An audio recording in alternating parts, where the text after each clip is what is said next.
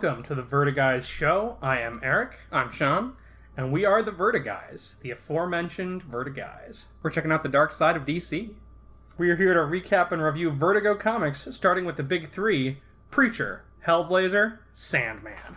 That's right, we're doing Sandman today now, where last we left our hero. He had a girlfriend. Yeah, that's pretty much all you need to know at this point in the story, actually. He had a girlfriend. Wait, there's a little note here about what you need to know. It says what you need to know. It says it right here. It says There are seven beings that aren't gods, who existed before humanity dreamed of gods and will exist after the last god is dead. They are called the Endless. They are embodiments of, in order of age, destiny, death, dream, destruction, desire, despair, and delirium. Approximately 300 years ago, destruction abandoned his realm. And it says that's all you need. So, Yeah.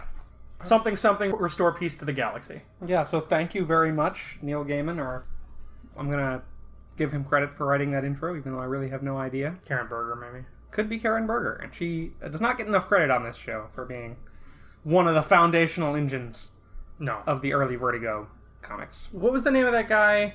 He wrote the introduction to A Game of You. Samuel R. Delany. Very famous public intellectual, Samuel R. Delany. Might have been him.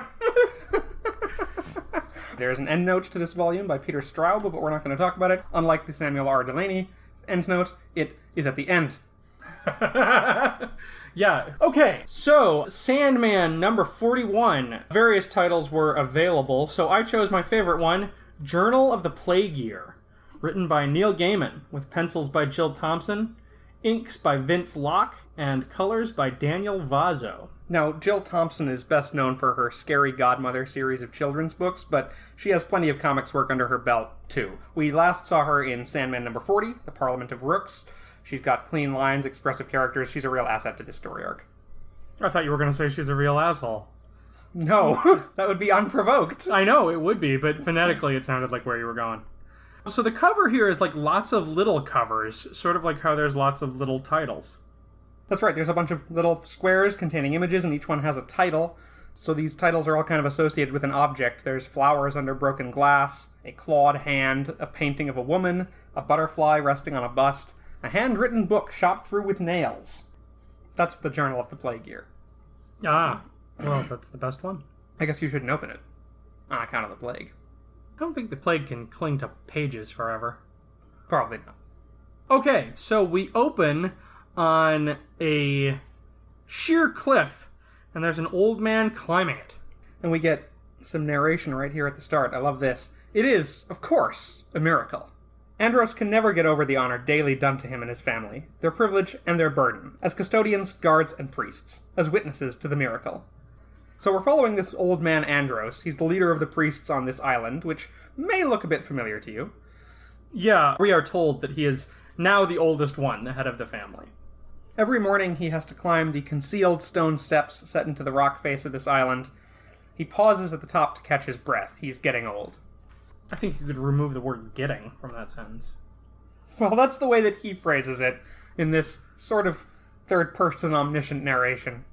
He plucks a flower from a nearby tree and lays it on the headstone of Lady Johanna Constantine, born 1760, died 1859. Be to her virtues very kind, be to her faults a little blind. Every spring day for over 60 years, he has picked a blossom from the cherry tree. Every spring day, he has placed it on the lady's grave, as his father and his grandfather did before him. Now we meet Andros' son in law, Chris, who came to the island 20 years ago fleeing a war. Andros' family was expecting him when he arrived. Uh, Chris is standing here in the door of this ancient looking ruined temple with an M16, prepared for anything. That's right. And Andros tells Chris that he saw Chris's son standing guard. Now, guards should not be seen, so the boy needs a beating. Yeah. Beat him. And as you do, tell him that when they stole our charge 200 years ago, it was 30 years before he returned to us. 30 years. It will never happen again.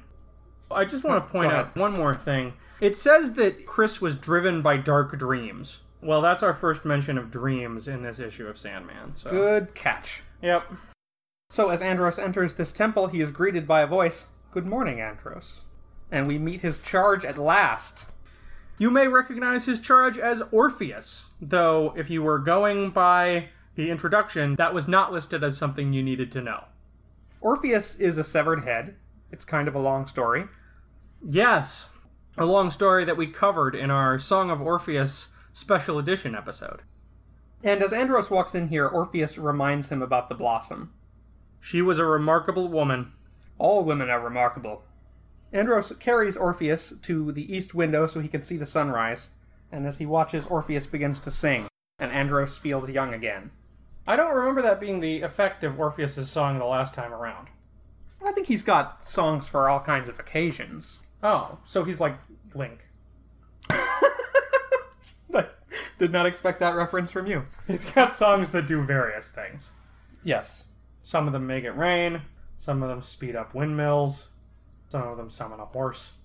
He doesn't use the horse one often. It's hard for the horse to climb those steps. and Andros watches the house on the next island over, thinking that the tourists over there don't know what they're seeing at this temple. Nobody comes here, they'd have a hard time making it up the hill, and then they run into the Guardians. Yeah, and if they're watching, all they see, hopefully, is just an old temple. And hopefully they never notice that it's not totally abandoned. That's why guards shouldn't be seen. Yeah, although you would think that all you'd need is a reasonably good pair of binoculars to tell that it's occupied by people. And with a pretty powerful telescope, you could probably tell that there's a severed head in there. Maybe, yeah especially if people are routinely like carrying it over to the windowsill and setting it down. But the family has made plans for everything. Chris has drawn up plans that cover almost all eventualities, up to and including a helicopter assault on the temple. Thirty years. It shall not happen again. Now, something else happens here, which is that Orpheus mistakenly refers to Andros as Krestos. Which is to say, his father, or rather, his grandfather. The Guardians have become somewhat interchangeable to Orpheus over the years. Hmm. Apparently. Andros carries Orpheus into the garden and narrates, It is going to be a beautiful day. And from there we cut to a somewhat less beautiful vista, a level of rain and general dismalness that can only be London. Yeah, where there is a pedestrian with an umbrella stopping to hand some money to an old homeless man who is huddled in a doorway. Actually, this is an old homeless woman, and it's one that we should recognize. This is Mad Hetty. Oh, is it? Okay. Yeah, who we encountered about 200 years ago in the Men of Good Fortune story. We also saw Mad Hetty in Hellblazer, didn't we? Yes, and she was in Gotham. She really gets around. Right. Sharing this doorway with Mad Hetty is, we are told, a young homeless person. It's a shame, opines Mad Hetty, when it's the kids. I figure us old folks, well, we've had a good innings. But kids. Tch. Yeah, she goes on to explain that she had a son once, but he was lost in what was called a industrial accident. Called by who? She's kind of implying here that, yeah, well, she says outright that she doesn't believe it was really an accident. Oh, and before we move on, I, I like here that she's uh, begging for another 50p to put petrol in me Rolls Royce. Oh, yeah, that's a good line. She has another line here that I want to mention. 30p and a bit of a natter. And I don't know, sometimes I think a kind word's better than the rhino. Rhino is British slang for cash money. All right, makes sense. Do you think that she's deliberately written here with a pretty old fashioned slang? Well, maybe somewhat. If she was trying to be old fashioned, as in like, you know, 1800s old fashioned, she probably wouldn't say petrol in me Rolls Royce. Mm, that's a good point. So she advises this young person hiding in the alcove with her to shield herself from the rain, and then we get our first look at the face of the young homeless person. It's Delirium. Now, Delirium is, as we mentioned a moment ago, one of the Endless, Morpheus's sister. The youngest of the Endless. Yes. And generally representative of confusion and madness. Yeah, she's the youngest of the Endless, but she's the only one who has changed. As we will learn more about here. Anyway, Mad Hetty advises that she goes back to her parents. You know, suck it up and go back home. But Delirium says that she has no parents. Not that she's lost her parents, but that she has no parents. Right, she clarifies that she didn't lose them, but she did lose a brother. I like this line. I feel like, I don't know, someplace nobody ever goes anymore. I don't know. So, as Delirium gets up and saunters away, another passerby hands Hetty some change, and Delirium starts to mutter on about change. That was always kind of the problem, kind of. Um, some days I feel like Rita Marlowe in The Wayward Bus. You ever see that movie? Change, change, change, change, change, change. When you say words a lot, they don't mean anything. Or maybe they don't mean anything anyway, and we just think they do. Now, okay. Based on a novel by John Steinbeck, the 1957 film The Wayward Bus starred Jayne Mansfield. Rita Marlowe was Mansfield's character on stage and screen in George Axelrod's play Will Success Spoil Rock Hunter? The character is a parody of Marilyn Monroe. So Delirium wanders off and manages to bluff her way into a leather party. Yeah, that's right. The bouncer here turns her away until she points out to him that she has an invitation and is dressed properly. Oh, yeah, sorry. Go on in, love. And what she finds is what I have written here is what the disco in Uncanny X Men number 130 would have looked like if John Byrne had a bit more imagination. okay. They're listening to a song. It's Tear in Your Hand by Tori Amos from Little Earthquakes.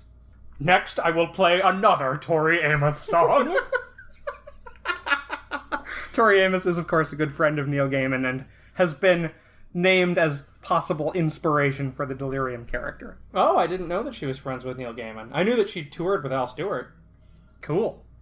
Okay, so in the club, Delirium spots Death, and she goes up and says, in a kind of an innocent way, Shall we go back to your place? You're a bit ahead of yourself, aren't you? Bit too grubby for me, but I don't know. Buy me a drink and we can talk about it. I'm Lisa. Who are you? This is not Death. My notes say, not Death, just Lisa. So at that, Delirium kind of panics, staggering away from this woman, and she screams out loud into the club, I want my sister! There's two older women in corsets who step in to kind of take care of oh, her, one rather grudgingly. But then someone arrives to help. Oh, yeah? And who are you? Well, sometimes I'm her sister. It's Desire, the sister brother of the Endless. Yeah, now there's a thing here that is kind of incidental to the plot, but I don't want to gloss over it, which is that somebody approaches Desire, because Desire is very desirable, and just for the crime of approaching, is it them? The pronoun that's used in the comic for Desire is it. Okay. I know that's probably not polite, but that's what the one the comic uses. It's the one that it prefers. Seemingly, yeah. Well, anyway, just for the crime of having approached it, Desire puts a really horrible curse on this person. No. You see that young lady in red over there? Go and talk to her. Have a passionate weekend during which both of you make love until you're sore and bleeding. Then, without knowing why, refuse to see her again. She'll phone up and hang around your house, and when you ask her to leave, she'll just cry and not say anything, look at you with hurt eyes, and follow you around. Eventually, this will make you so angry you'll find yourself needing desperately to make her say something, to make her react, to hurt her, to get her eyes out of your mind. After that, it will be just a matter of time. What an asshole! Yeah, that's pretty rough. But again, desire isn't really evil. It just acts according to its nature. It's desire, not fulfillment. It can make people want like crazy, but it can't make them satisfied or happy or right for each other. I don't know. I don't know. Maybe I shouldn't defend desire, but it does seem to me implicit in its nature. Desire is the shittiest one of the Endless, and that's saying something. And Desire is also sort of the arch villain of the series. Yeah, both of those things are true. Well, despair is pretty bad, I guess. but despair doesn't seem to take the uh, delight in her work. No, no, Despair does not take delight in anything. Right. So Desire picks up Delirium and they go back to Desire's place, which is a giant statue of itself. Right, the threshold. Delirium is trying to explain here that she's finding it harder to hold on to things. Desire tells her to pull herself together, and instead she dissolves into a swarm of butterflies. Yeah, I thought that was cool. And then they start talking about destruction. Yeah, well, Delirium reforms in Desire's gallery in front of the empty frame where Destruction's sigil should be. If we haven't described this in a while, each of the Endless has a gallery. This is a room with six portraits each carrying the symbol of one of the other endless, and we've seen that one of them is always an empty frame representing the prodigal destruction. Desire, do you know where he is? Not only do I not know, littlest sister, but I don't care. Do you think it's in the big book? I mean, everything's in the big book. Maybe he'd show it to us. She's looking at Destiny's book here. If our prodigal brother wanted us to find him, I'm sure he'd let us know. Yes. Look, Dell, he's not here, okay? He's not one of the family anymore. Just accept it. I want him back! Uh, at this point, Delirium starts laughing at the idea of Desire telling her not to want something. She asks to borrow Desire's gallery. Her own is in her realm, which she has apparently lost. And with a neutral expression and smoke pouring from its nostrils, its face filling this whole panel, Desire says, Sure. So we're definitely calling a bit of attention to Desire's hand in Delirium moving on from this point. Sister, I'm standing in my gallery, only I'm not because this is Desire's, but can I come and see you, please? Please? I'm holding your sigil, your ring thingy. Really, I am. And so Delirium teleports to the realm of despair. Now, this is something we haven't seen before, and it's pretty cool. The Grey Realm. Despair's realm is behind a mirror, or more specifically, every mirror. This is the opposite of the realm of delirium. Here, nothing moves, nothing changes. And we find Despair peering through one of the windows, or one of the mirrors, at a Nebraska pedo. Yeah, she's watching through a mirror as this guy realizes that he doesn't have the the strength of character to kill himself. He doesn't. Isn't it beautiful? It's okay, I suppose, if you're into that kind of thing. Uh, well, he's a pretty bad pedophile, so kind of deserves it. deserves despair, deserves to kill himself. deserves a shitty outcome, either way. Delirium goes off on a tangent here. She thinks that she ought to have a pet. Despair's got her rats, Death has goldfish, Dream's got Matthew the Raven, and Destiny has little flappy things. What are Destiny's little flappy things? I don't know that we've seen them. Oh. Maybe they're bats. Yeah, maybe she just forgot the word bats. That's actually a thread that we haven't mentioned, but it's been going on throughout the issue. That Delirium is trying to remember the name of the stuff inside people's eyes. Oh yeah, that's right. We never we never mentioned it before, but here it finally gets resolved because she asks Despair and Despair says vitreous humor. She had a dream once or was it a dream or just a, an experience that she had in her realm where it was raining, but it was raining the vitreous humor from people's eyes. Mm-hmm. In any case, Throughout the story arc, one of the things that characterizes Delirium is that she's often trying to remember words that she's forgotten. right. So she starts to leave, but Despair stops her. Is that all you wanted to know? Not really. There's something else. You must promise you won't be mad if I tell you. I don't get mad. Okay, then you have to promise if I say something you don't like that you won't do that voice that sounds like people with wet and bubbly stuff in their lungs buried under the ground being crushed to death by giant worms talking. I promise. And at this point, she finally brings up destruction. Our brother. I think we should get in touch with him. Despair's not really interested. Why? He might be hurt. He might need us. So? I miss him. So? Will you help me find him? Do you honestly think he wants to be found? I don't know, but I want to find him. I just thought you could maybe help me. Despair asks what Delirium will do if she says no, and Delirium says pretty much go ask the rest of the family for help. There's a, a long panel of consideration, and then Despair refuses. No, I won't help you. While pulling at her lip with a little hooked ring that is her sigil. So next, Delirium decides to ask Dream, even though, as she says, he's spookier than Despair, and she's always afraid he's laughing at her behind his face. She also has an insightful comment here. And you don't want to upset Desire, do you? Then Delirium says she's going back to her own home, which we didn't know that she had access to.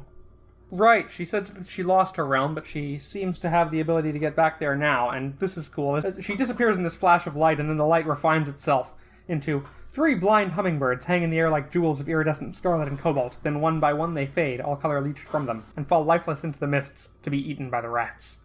Now, this brings us to a flashback. It's been 300 years since Despair and Destruction saw each other one on one, face to face. Right, 1665, the Black Plague. This is the section of the comic referred to as a Journal of the Plague Year, and that title belongs to a 1722 novel about these events by Daniel Defoe. Right, there's a quote from that novel here. Let me observe here, said Defoe, writing somewhat after the event, that when I say people abandon themselves to despair, I do not mean to religious despair, or to a despair of their eternal state, but I mean a despair of their being able to escape the infection, or to outlive the plague. The people were brought into a condition to despair of life. When Despair read that through a mirror, she nodded with the satisfaction of one who had performed her duty with diligence and care. Despair never feels happy, that's antithetical to what she is, but she does feel the satisfaction of a job well done. So she walks the streets, which are basically abandoned. People killed the cats and rats, but they couldn't kill each other, so they just locked anyone with a sign of sickness in their house. The door was then sealed and a watchman placed outside, until all therein had been untouched by the disease for 40 days, or were dead. So if people think you're sick, you get locked in your house, and then you die either way. Destruction appears. Well met, sister. Long it is since I saw you away from your domain. Destruction talks about how he is hardly ever in his realm. As a matter of fact, he's needed in the world almost all the time now. He asks if she's happy, but again, she's never pleased or displeased. When the plague is over, he says, it will be his turn. Time for change. Things never change, Despair says. Oh, but they do. That's my province, after all. Despair says that some things are changeless. People never really change, they just fulfill their destinies. We fulfill our function as they fulfill theirs. That will not change. You think not? Ah, I, well, perhaps you are right after all. We will see. Ah me, I have much to do, scant time to stand here gabbling. Fare ye well, my little sister, till next I see your pretty face. His beard was rough against her skin. No one ever kissed Despair save her brother. But when she next saw him, it was in Destiny's Hall, 30 years on, for the last time. Yeah, and there's this really, really good panel of Destruction, who is this big jolly man with a, you know, big red beard and flowing red hair, kissing Despair on the cheek. And she's, you know, a miserable looking, pale white creature. And she just looks sort of uncomfortable. Right, so they didn't really talk about this when they had their scene together, but Delirium and Despair both kind of think of Destruction as the only one who's nice to them. And he's really the most personable of the Endless, despite his job. Right. Yeah, I liked his line about how there is change, and that's his province. Right, that's important. So, by the way, this sets the year that he left the Endless as 1695. Hey, that's right. What do you think Alkalad was probably up to? Back in her gallery, Despair calls on Desire. She knows that the delirium won't stop once she really gets an idea in her head, and Despair begs Desire to talk, to, to do something about it, to help stop her. But she hears only silence. She'll go after him. I know she will. And what if she involves our elders in her madness? Despair? I'm in my gallery. I'm holding your sigil. I know you're there. Talk to me. We have to stop her. Please. Sister, talk to me. And that brings us to the end of issue one of Brief Lives. I don't have a lot to say about this issue except to simply say that we have usually had some kind of human POV character before, or at least we did for Doll's House and Game of You. I guess we didn't for the first story arc. That's right. And it doesn't look like we're getting one this time either. Yeah, this is one of the arcs that leans more toward the Endless themselves as point of view characters. And we also didn't see Dream in this issue. All Endless action and no Dream. Yeah, I think that is right. So, in some ways, Delirium is kind of going to be our point of view for the rest of the story arc. And in the next issue, we're going to get Delirium's view on Dream, which is interesting. Right. Sandman number 42. It always rains on the unloved. That's a pretty good pick. On the cover, Brief Lives is spelled out, partially by various objects, including a fishhook. Yeah, they're written kind of over each other, the letters of Brief and Lives. There's a compass, the circle drawing kind. There's a couple suns, one of which is a donut. There's a Morpheus face in the bottom right and a list of potential titles in the top right. At some point, looking at all of this, I realized the titles and the covers are from Delirium's point of view. They are fractured stream of consciousness flitting from moment to moment. She's not able to hold on to a subject. I think that's a good observation.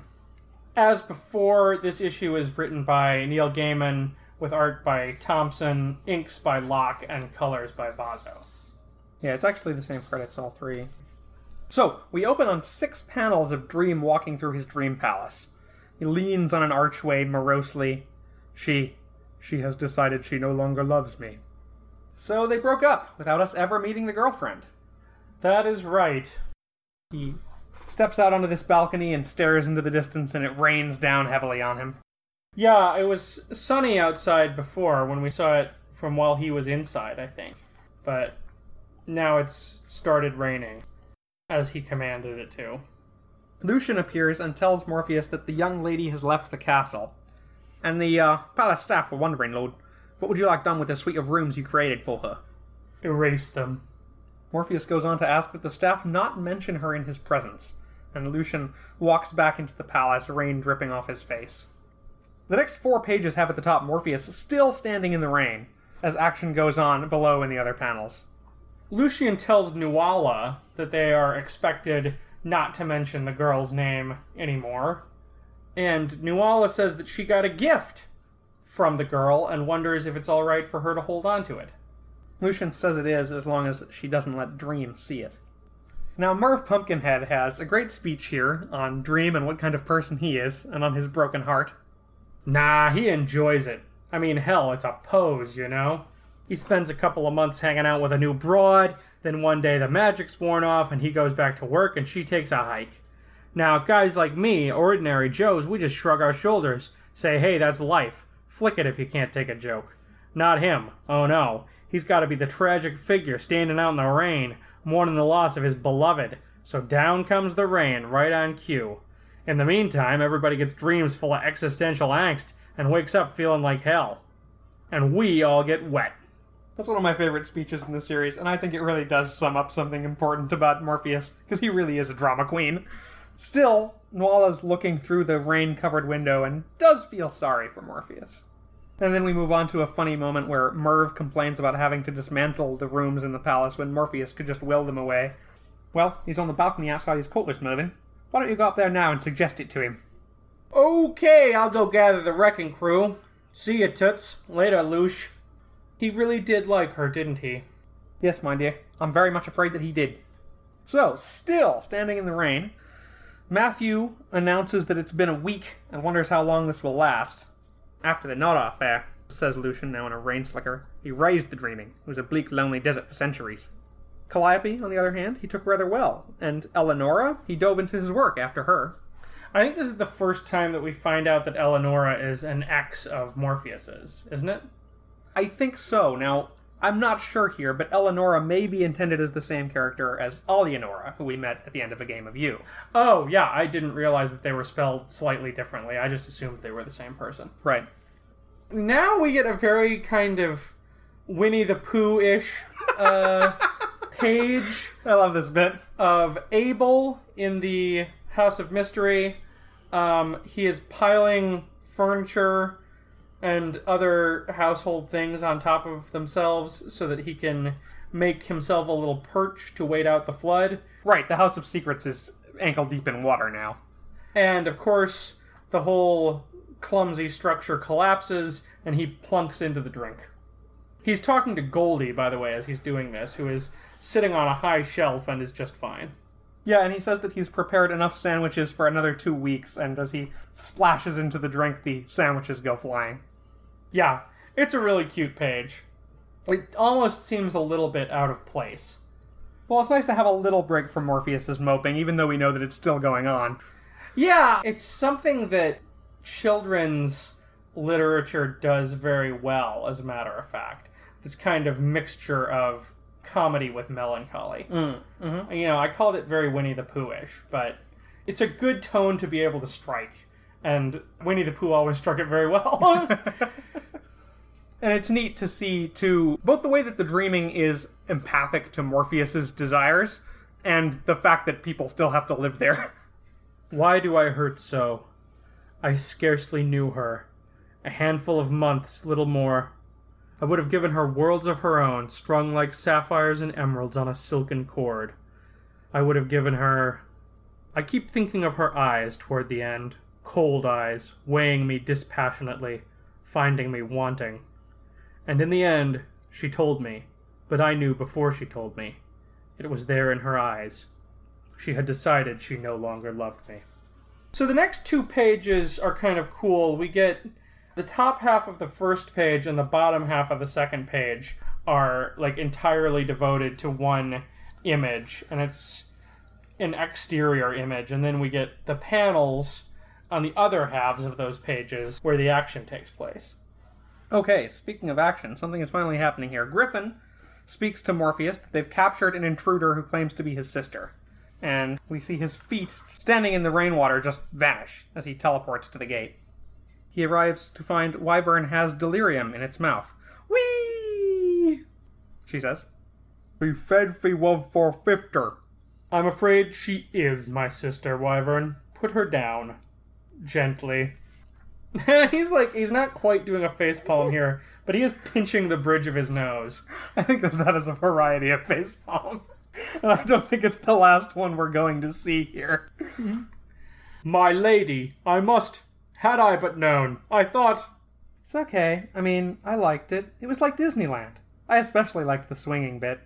And she kisses Wyvern, and his eyes turn into cartoon swirls. Yeah, he gets hypno eyes when she kisses him, which is cute. It's the cutest. Delirium. What are you doing here? I came to see you. I mean, I wanted to talk too. Not just see. Why didn't you call me? You have a gallery. If I called and you said no, then that would mean you wouldn't talk to me. And the last time I called, you said no, and the time before that, so I thought you probably didn't want to talk to me. So I thought if I just turned up, then please don't make me go away. So this tells us something. The last couple of times she's tried to phone Morpheus, he has refused. And I wonder if that's because those last two times were in the past couple of weeks, and it was, you know, while he was in the middle of his wallowing. yeah, had some very important brooding to do. Or maybe they were, you know, centuries ago. Or maybe they were while he was locked up in uh, Witchcross. Yeah, well, I think her presence here obviously follows from her actions in the last couple of issues as she's preparing to search out destruction. Right. Uh, yeah, but we don't know when those last times that she tried to contact him through the gallery and it didn't work were. Anyway, he asks if she's hungry and offers her some food. Right, and he's making something of a ritual out of dinner here. Asks her to put off telling why she came until they're served. There's a funny little man that appears with a turban and mustache and fangs who takes their orders. This is Taramis? That's right. Have you got any little milk chocolate people? Delirium says. About three inches high, men and women. I'd like some of them filled with raspberry cream. Very good, ma'am. And to drink? Fresh mango juice, please. An omelette, a light salad, and a glass of white wine for me, Taramis. As you will, sir. Be our guest, be our guest. Put our service to the test. This is somewhat less hospitable than Lumiere could have managed, I think. Oh yeah, for sure, for sure. In Dream's case, the master of the house showing up is less hospitable than most people's servants.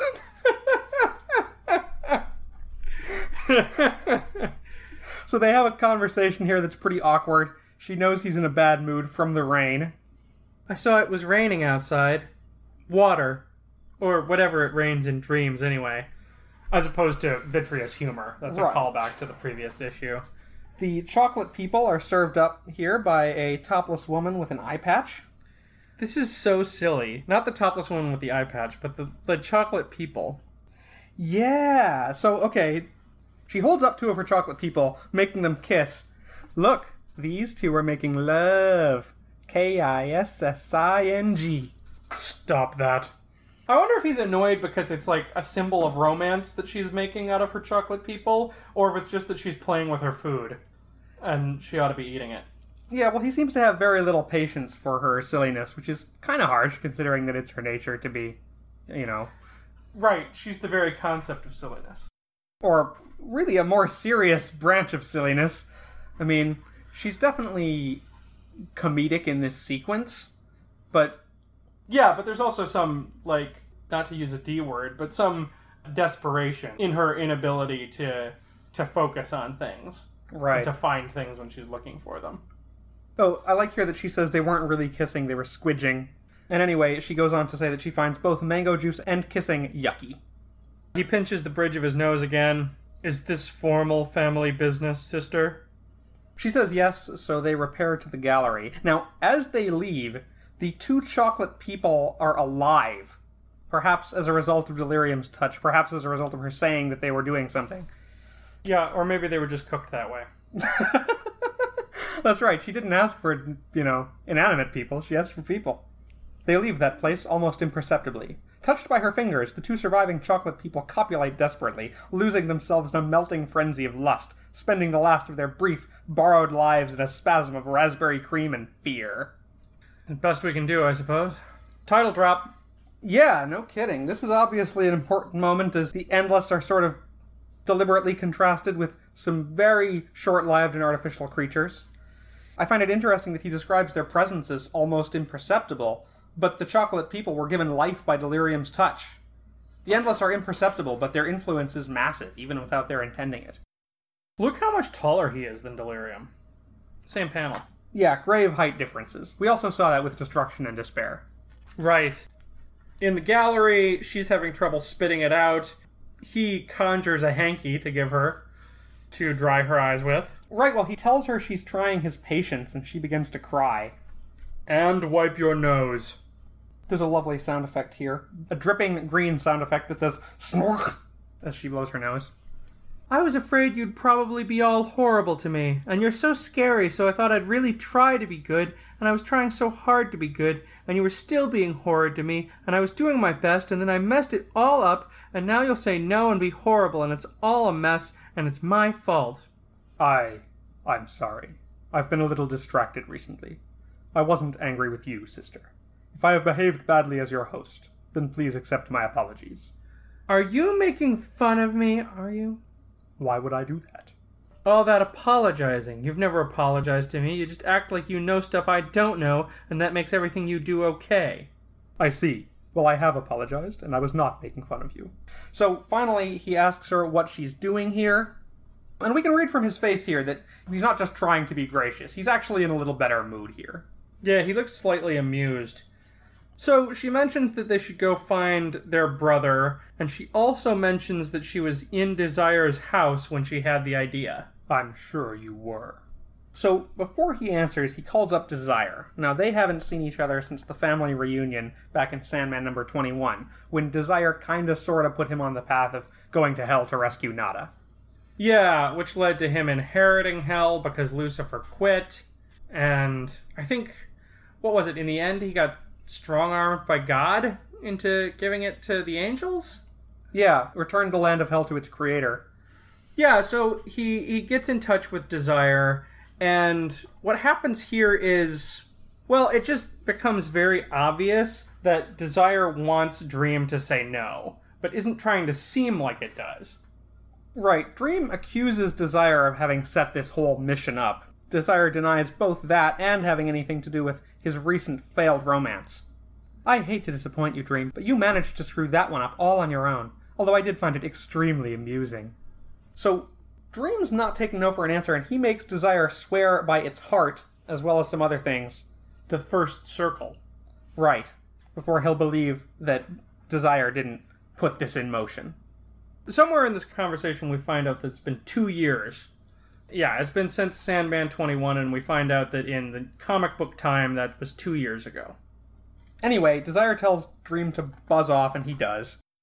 And while he's out of the room, Delirium has been having a flashback. The moment she realized what was happening, that the universe was changing, that she was growing up, or at least growing older, she was no longer Delight, and the blossoms had already begun to fall in her domain, becoming smudged in formless colors, and she had no one to talk to. She goes to see Destruction, on Earth, where he has to spend most of his time. And he said, Dell, it's okay, and then he shut up, and then she started giggling uncontrollably. And he didn't say anything. He just held her until she gained control, once more. They watched the sunset for a bit. Then he said, Dell, things are changing. She knew it was true, and there was nothing she could do about it. So that's our glimpse at how delight became delirium. I just want to call out lovely art on this page. Wonderful contrast between delight and delirium. Yeah, delirium is, you know, kind of dressed like a hobo in her big, ripped up gray coat and pants. Delight is in a pink dress with a white corset, free flowing blonde hair. And Destruction is kind of dressed like a medieval barbarian or clan chief. Yeah, we get this panel of the sun barely obscured by Delirium's face, casting it partially into shadow, and there's just a wonderful warm feeling to her memories of her brother. Dream comes back from the gallery and starts quizzing Delirium on her plan. Incidentally, she's now surrounded by mushrooms that she's created on the floor as well as the Eiffel Tower. Right. And an umbrella. One of those mushrooms is not a mushroom, it's an umbrella. Now, Delirium admits that she was actually lying when she first spoke to Dream. She really does like mango juice. I suppose I'd start by finding his old friends and asking them if they knew. I mean, I'd ask them really nicely. Did you know any of his friends? A few. I made a list of his friends I knew. I wrote it myself. In writing. I'm impressed. He's not saying that he's going, and he asks what she'll do now if he doesn't go. Our older sister. I'll ask her. And if she says no, I'll ask Destiny. And if he says no, I'll go and look on my own. I can do it on my own if I want to. Right, but she says she gets distracted and she gets lost easily, and she needs someone to go on this mission with her to help her focus. Morpheus calls up Lucien and says that he's going journeying with his sister. You've got pointy ears. Indeed. They'll need to call on a fellow named Pharamond for transportation.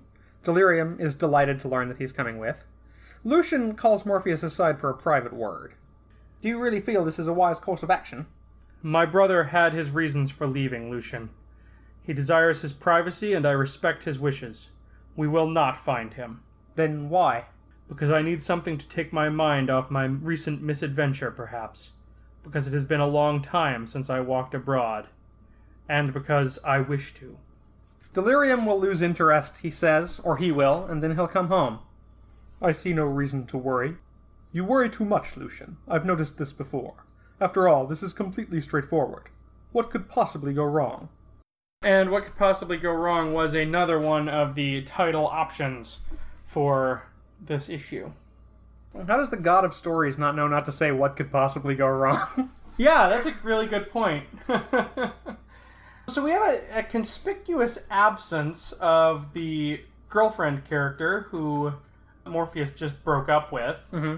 And it kind of reminded me of the conspicuous absence I felt of a human POV character in the previous issue. So I just kind of felt like maybe there was a linkage there. Maybe because of the way that Rose Walker was both something of a romantic interest and something of a POV character in uh, A Doll's House. Right.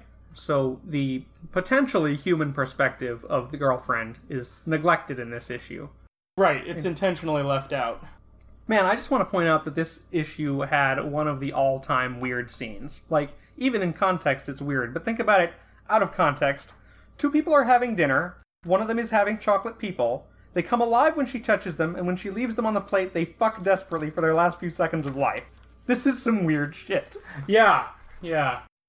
Weird for the sake of weird. but it's fun weird, and I, I guess, you know, she doesn't order a salad because she's delirium. Okay, so that brings us to Sandman number 43 The Dogs of Art. Fair enough.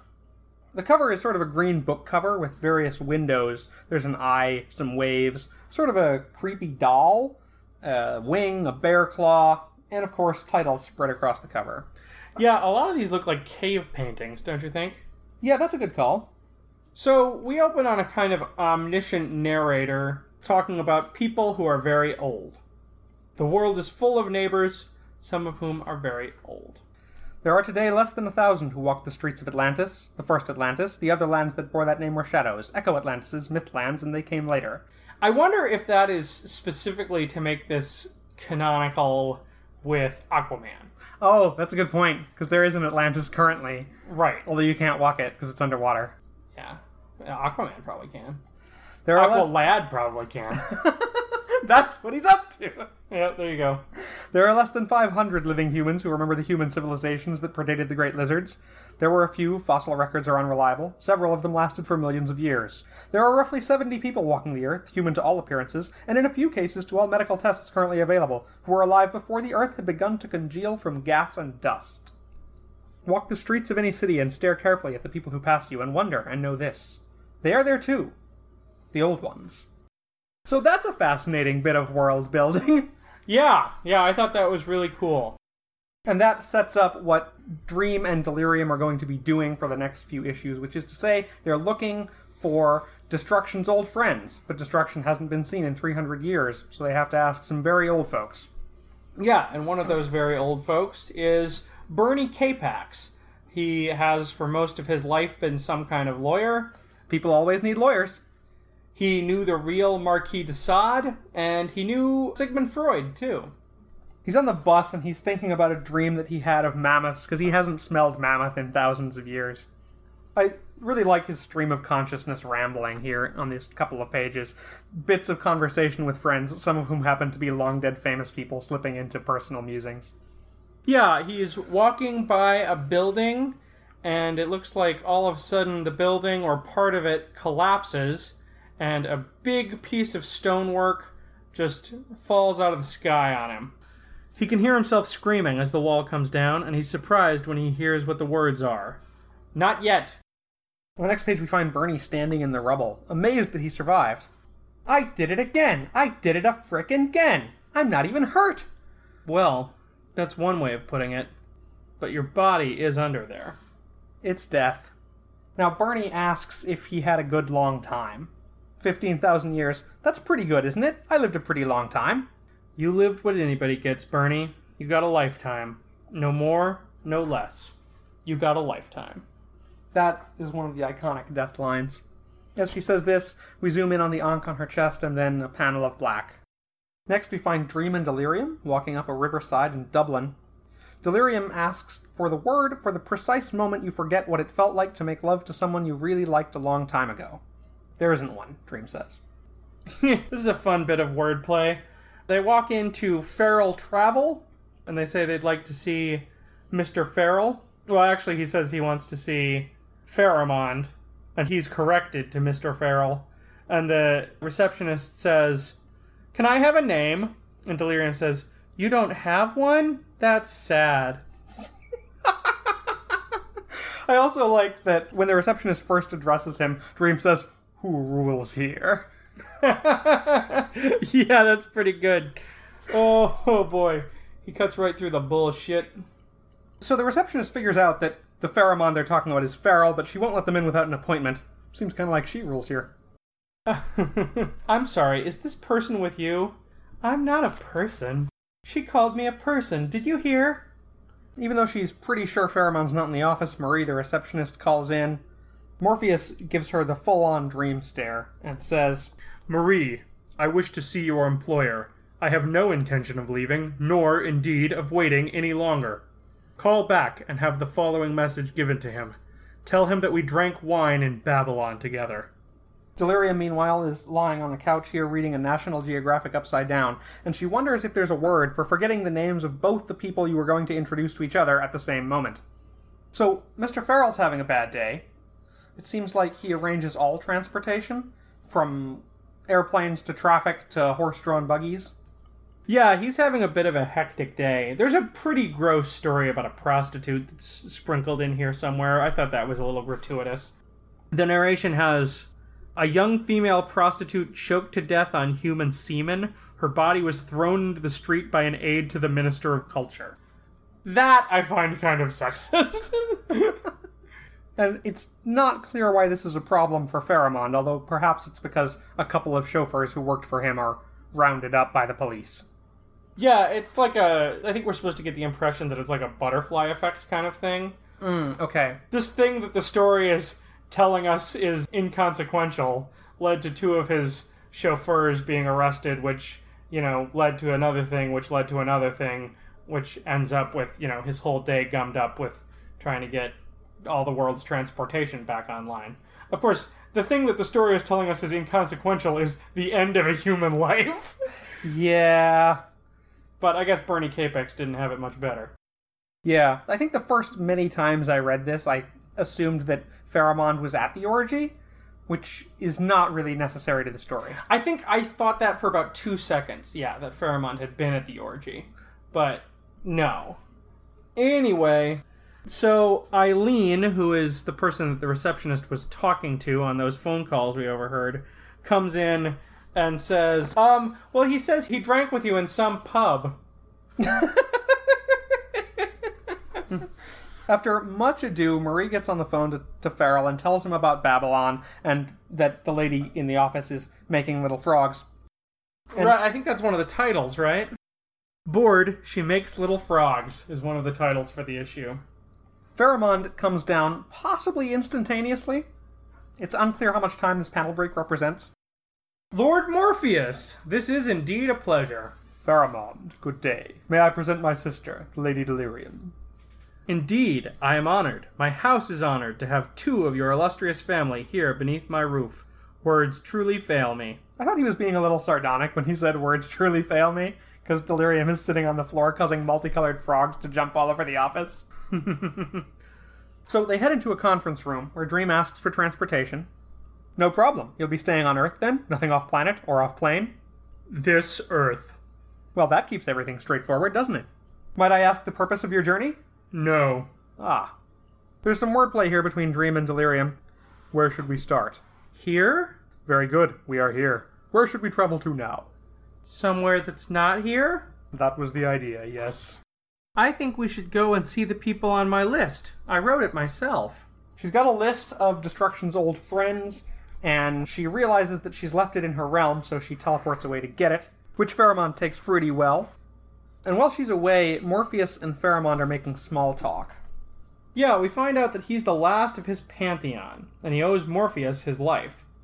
Diversification, that's the secret. You were right about that. Morpheus, it seems, convinced him to be less of a god of transportation and more of a transportation person who moonlights as a god? right, there you go. Delirium reappears with the list. She mentions that she knew it would be in the last place she looked for it, so she looked there first. Clever. I wonder if this is how all the people who are very old came to be very old. Which is that, like Pharamond, they were gods at one time. There's a bit of American gods going on here. That's Kinda. a good point. Irish gods. Irish gods? Well, they're in Dublin. I mean, he's not a part of the Irish, you know, Celtic pantheon, but Pharamond is an Irish god in the sense that he's a god who lives in Ireland. Yeah, lives in Dublin. We should make this podcast more Irish. I love Dublin. Well, listen, when Cassidy is when Cassidy's in the house, we make it as Irish as we can. Oh, you just meant that you want whiskey. That's what I meant. I have scotch. Delirium has the list here, and we see the names on it the lawyer, the alderman, Etain of the second look, she's drawn a little flower over the eye of that one, and the dancing woman. The dancing woman. Wow. Oh, I have peach schnapps too. I'd rather not have the peach schnapps. It's almost full. Don't care for peaches. Sean, everybody refuses the peach schnapps, and this is the result. You want me to drink the peach schnapps? yes. Give me a little glass of the peach schnapps, not a big one. This is one of Neil Gaiman's real talents, is just coming up with lists of evocative phrases that suggest there's more to them.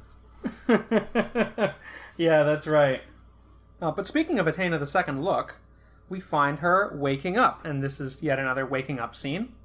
Yeah, she had a dream of a poem. It was a house that was also a poem. And she reflects on Samuel Taylor Coleridge and the famous backstory of his poem Kubla Khan.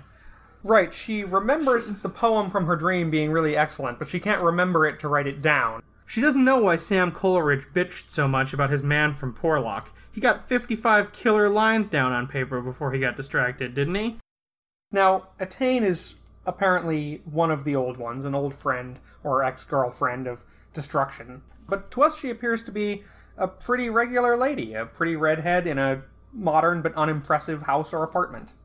Yeah, wearing modern and not at all unimpressive undergarments. Before she realizes what she's doing, she spills her coffee, sprints to the window, grabs her purse to shield her face, and jumps out. Certainly she smelled gas, but by the time she smelled the gas, she was already running through the bedroom toward the fire escape. She uh, cuts herself up pretty good, drops from the fire escape onto the garbage, and then she takes off running. And she manages to get away just in time as the building goes boom behind her. Yeah, she is sliced alone, thrown through the air here. Someone is killing all the people on Delirium's list. Yeah, or destroying them, kind of specifically, right? Oh, Like, both killed by blown up buildings or collapsing buildings, right? it's a little hint there. Sean's giving me a little hint. I do want to point out here that we opened on Etain waking. She specifically mentions the transition from sleep to wakefulness as she's drinking her coffee. We then see her crash through a window. Transitions, changes wrought by destruction. Hmm. So she goes into a Kmart, clothes first, then shoes, then out. She also is quite aware that this was very likely not an accident. So she's made up her mind to go on the run. And now we meet a character that we have not seen yet, a new perspective on this story. There's a large red headed man humming to himself as he paints an olive tree. He asks someone what they think of the painting, and then the someone, Barnabas, a large husky, says it's terrible. Well, the perspective's shot to hell, the colors could be better chosen, and the olive tree on the left looks like an overgrown stinging nettle. Huh. What the hell would you know? You're a dog. Did I ever say I wasn't? He gathers up his stuff and heads inside. There's a funny banter here about dogs being colorblind. Yeah, and about their other qualities. You know, Barnabas, there are those who claim that for unquestioning respect and eternal devotion, all one needs is a dog. Hey, schmuck, devotion you've got. Perjury isn't in the job description. Now, Barnabas hears something in that room round the back, and as they investigate, Barnabas asks what this room is. I tend to think of it as the family room. It's Destruction's friggin' gallery. Right. Six sigils on the wall. One of the sigils is apparently a sword. I don't know whose sigil that would be. Actually, he has seven sigils, so I guess seven is the correct number. They do have one of their own sigils in their gallery. Oh, and the sword must be him. Right, which we haven't seen before because nobody else has his sigil anymore. Right, okay. And in the center of this room, there's a pool of water, and it's just kind of sloshing of its own accord. I suppose you could call it an early warning system. I don't like it. What's it warning you against? Trouble. Arrgh. Big trouble. Now for more hilarious fish out of water comedy, Delirium and Dream are on a plane. Oh, that's violent. Alright, alright, I guess I better have some. More? one more little one. Alright. It's too sweet. It's very sweet. I don't like peaches in general. I think I like peach flavored things, but not peaches themselves. Well, they are all rather squishy fruit. Yeah. Yeah, the flavor's not bad, it's just too sweet. Hmm. okay.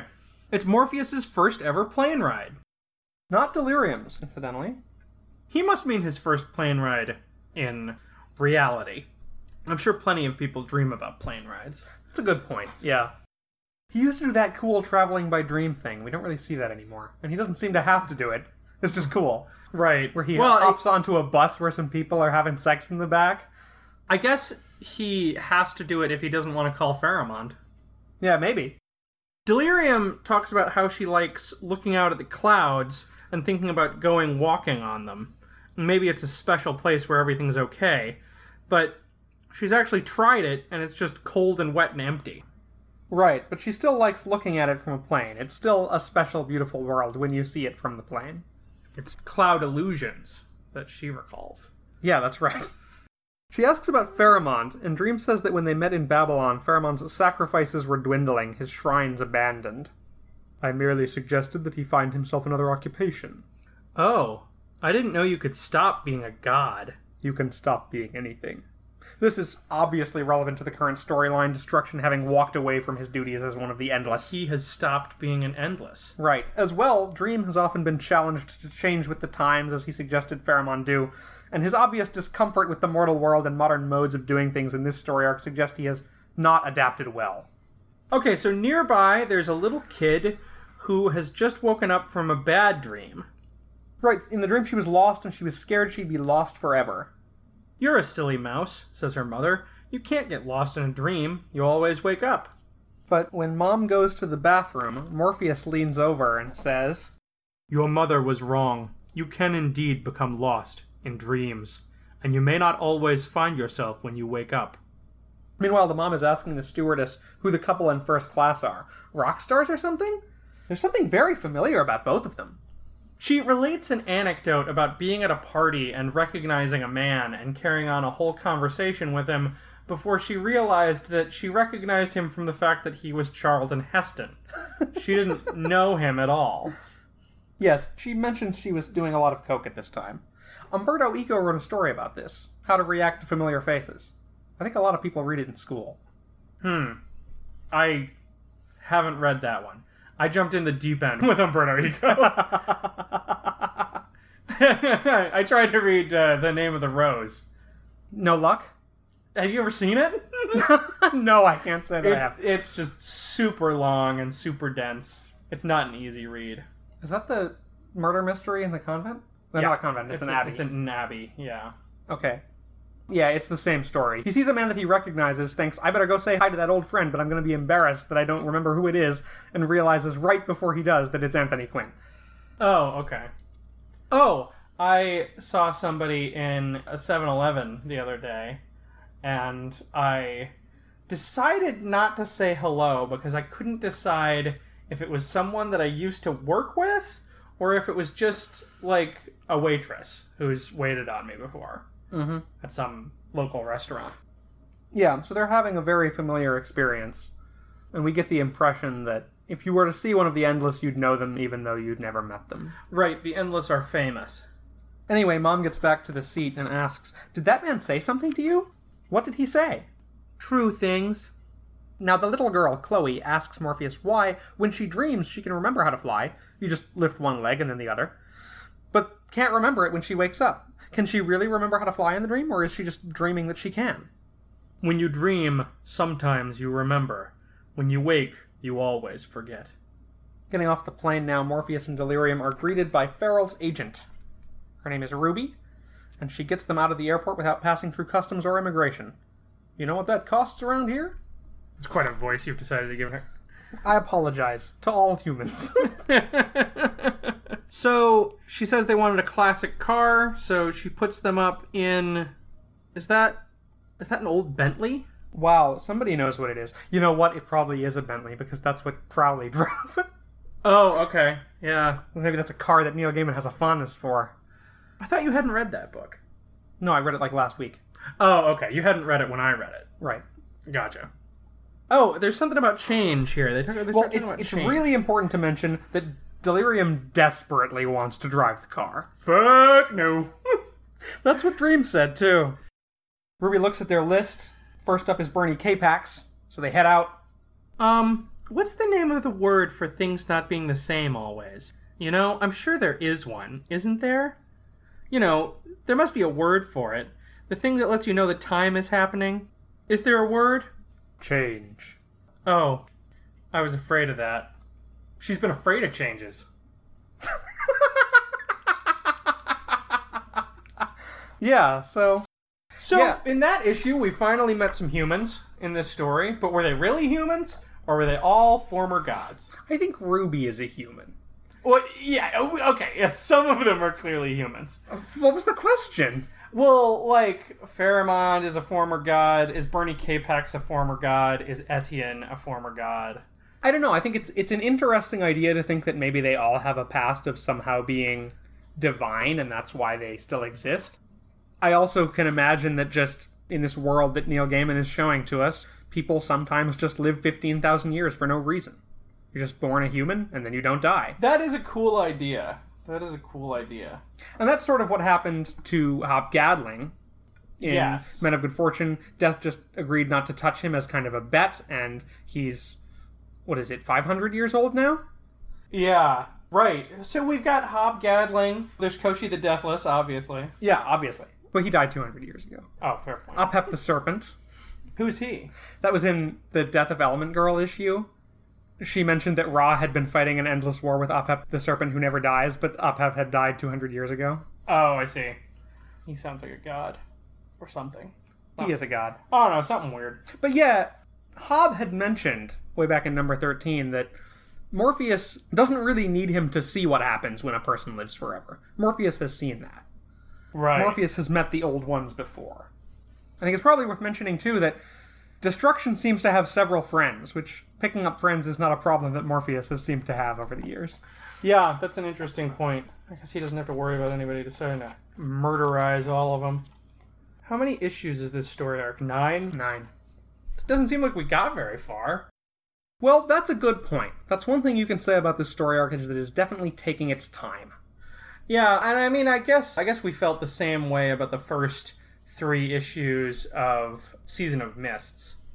Is that they, they took some time to get going. Mhm. Did you have a most Morpheus moment? I didn't know that I was going to prepare one, but I think is this formal family business? Mine is from the same scene. Delirium says she misses their brother or whatever, and Morpheus is like, so? And she like totally calls him out. She's like, that's what Despair said too. so I think getting called out on, on saying so when someone's trying to spur him to action is a very Morpheus moment. yeah, he had another why would I do that again in this story too. Yeah, yeah, yeah. Take action. what is this you speak of? What do you think this is? A comic book all about me? Mercifully, not all about him all the time. yeah, lots of endless in this one. We've met Destruction already, even though we're looking for him. This might be his first appearance in a regular issue, maybe? I think you're probably right. We saw him before in Song of Orpheus, which was an annual, Right, when he had attended Orpheus's wedding 3,000 years ago. and helped Orpheus get into hell. Yeah, which may not have turned out to be the best decision for Orpheus. No. And Orpheus is going to figure into this somewhere, right? That's right. He has to, because we already saw him. He is, I guess, a human who just never died. No, that's right. He's immortal in the same way that Hob is. Death just agreed not to touch him. Right. As much as she might want to. Death showed up, too. We got Death for a little minute. She's not really connected to what Dream and Delirium are doing yet, but we did see her. Yeah, I think more than any other story arc, this is like the Endless as a set of main characters, and they're all part of a story together. Okay, so if there were a TV show about the Endless, and at the beginning of the TV show every week they had like an old-fashioned credit sequence where everybody like had like their face Yeah. and their actor credit, you know, like what song would you use as the opening title music? And I feel like Neil Gaiman has probably answered this question, but uh, I think, you know, Who Wants to Live Forever is a little obvious at this point. Yeah, right. Do you want to hear mine? yes, I absolutely do. Time After Time by Cyndi Lauper. Okay, okay. That would probably work on me. Weak point for massive damage. All right. Bit of a cliche, but uh, I'm that kind of a sap. All right. Well, in four weeks, you can join us once again for Have You Got Anything with a Happy Ending? in our next Sandman episode. But first, join us next week as John Constantine relates the tale The Dead Boy's Heart. Vertiguys is written and hosted by me and Sean. Our music is by Kelly Joyce Fielder. Sean produces the show. I handle social media. If you like our show, you should check out our website, vertiguys.blubrry.com. Tell them how to spell blueberry. B L U B R R Y, but only in this context. Yeah, don't be spelling blueberry like that, like for a muffin or whatever. Man, if somebody sold a blueberry vodka with that spelling, it would be the thing that annoyed me the most. It's a good thing that that's an imaginary thing that you don't have to be annoyed about. He's annoyed. He's annoyed at this thing that he just made up. hey, if you have questions for us, you can send them on over to vertiguys at gmail.com. Also, make sure you let us know your picks for Vertiguys Phase 2 after we wrap up Sandman and Preacher and the Garth Ennis run on Hellblazer. Also, don't hesitate to drop us a line on Twitter at Vertiguys, and you can reach me at blankcastsean. if the technological interface that you are using to listen to our show has a mechanism for you to leave ratings or reviews, please leave positive ones. We keep track of the ones that get left on the Apple Podcasts app, and we give shout outs to people who give positive reviews there. But yeah, so that's a little bonus incentive, and you can spread the word about Vertiguys. But as always, thanks for listening. Thanks, everybody. So you say you don't wanna stay together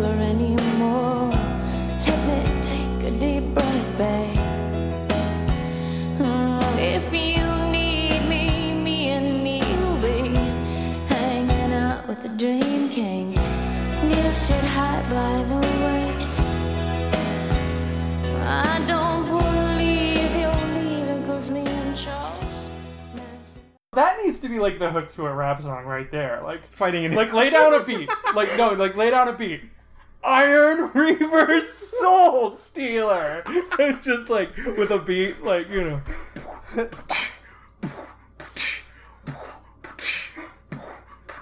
Iron Reaver Soul Stealer. Iron, I can't. I can't. I don't have any rhythm. Iron Reaver What- Soul Stealer. What Del the Funky Homosapien said was not true is true. Some people do not have it. That's a bummer. That's a, real- that's a shame. because we would have had the hottest track if we had been able to do it. Yeah. Yeah, like you can't do either part. like you can't do the and you also can't do the Iron Reaver Soul Stealer part. Yeah.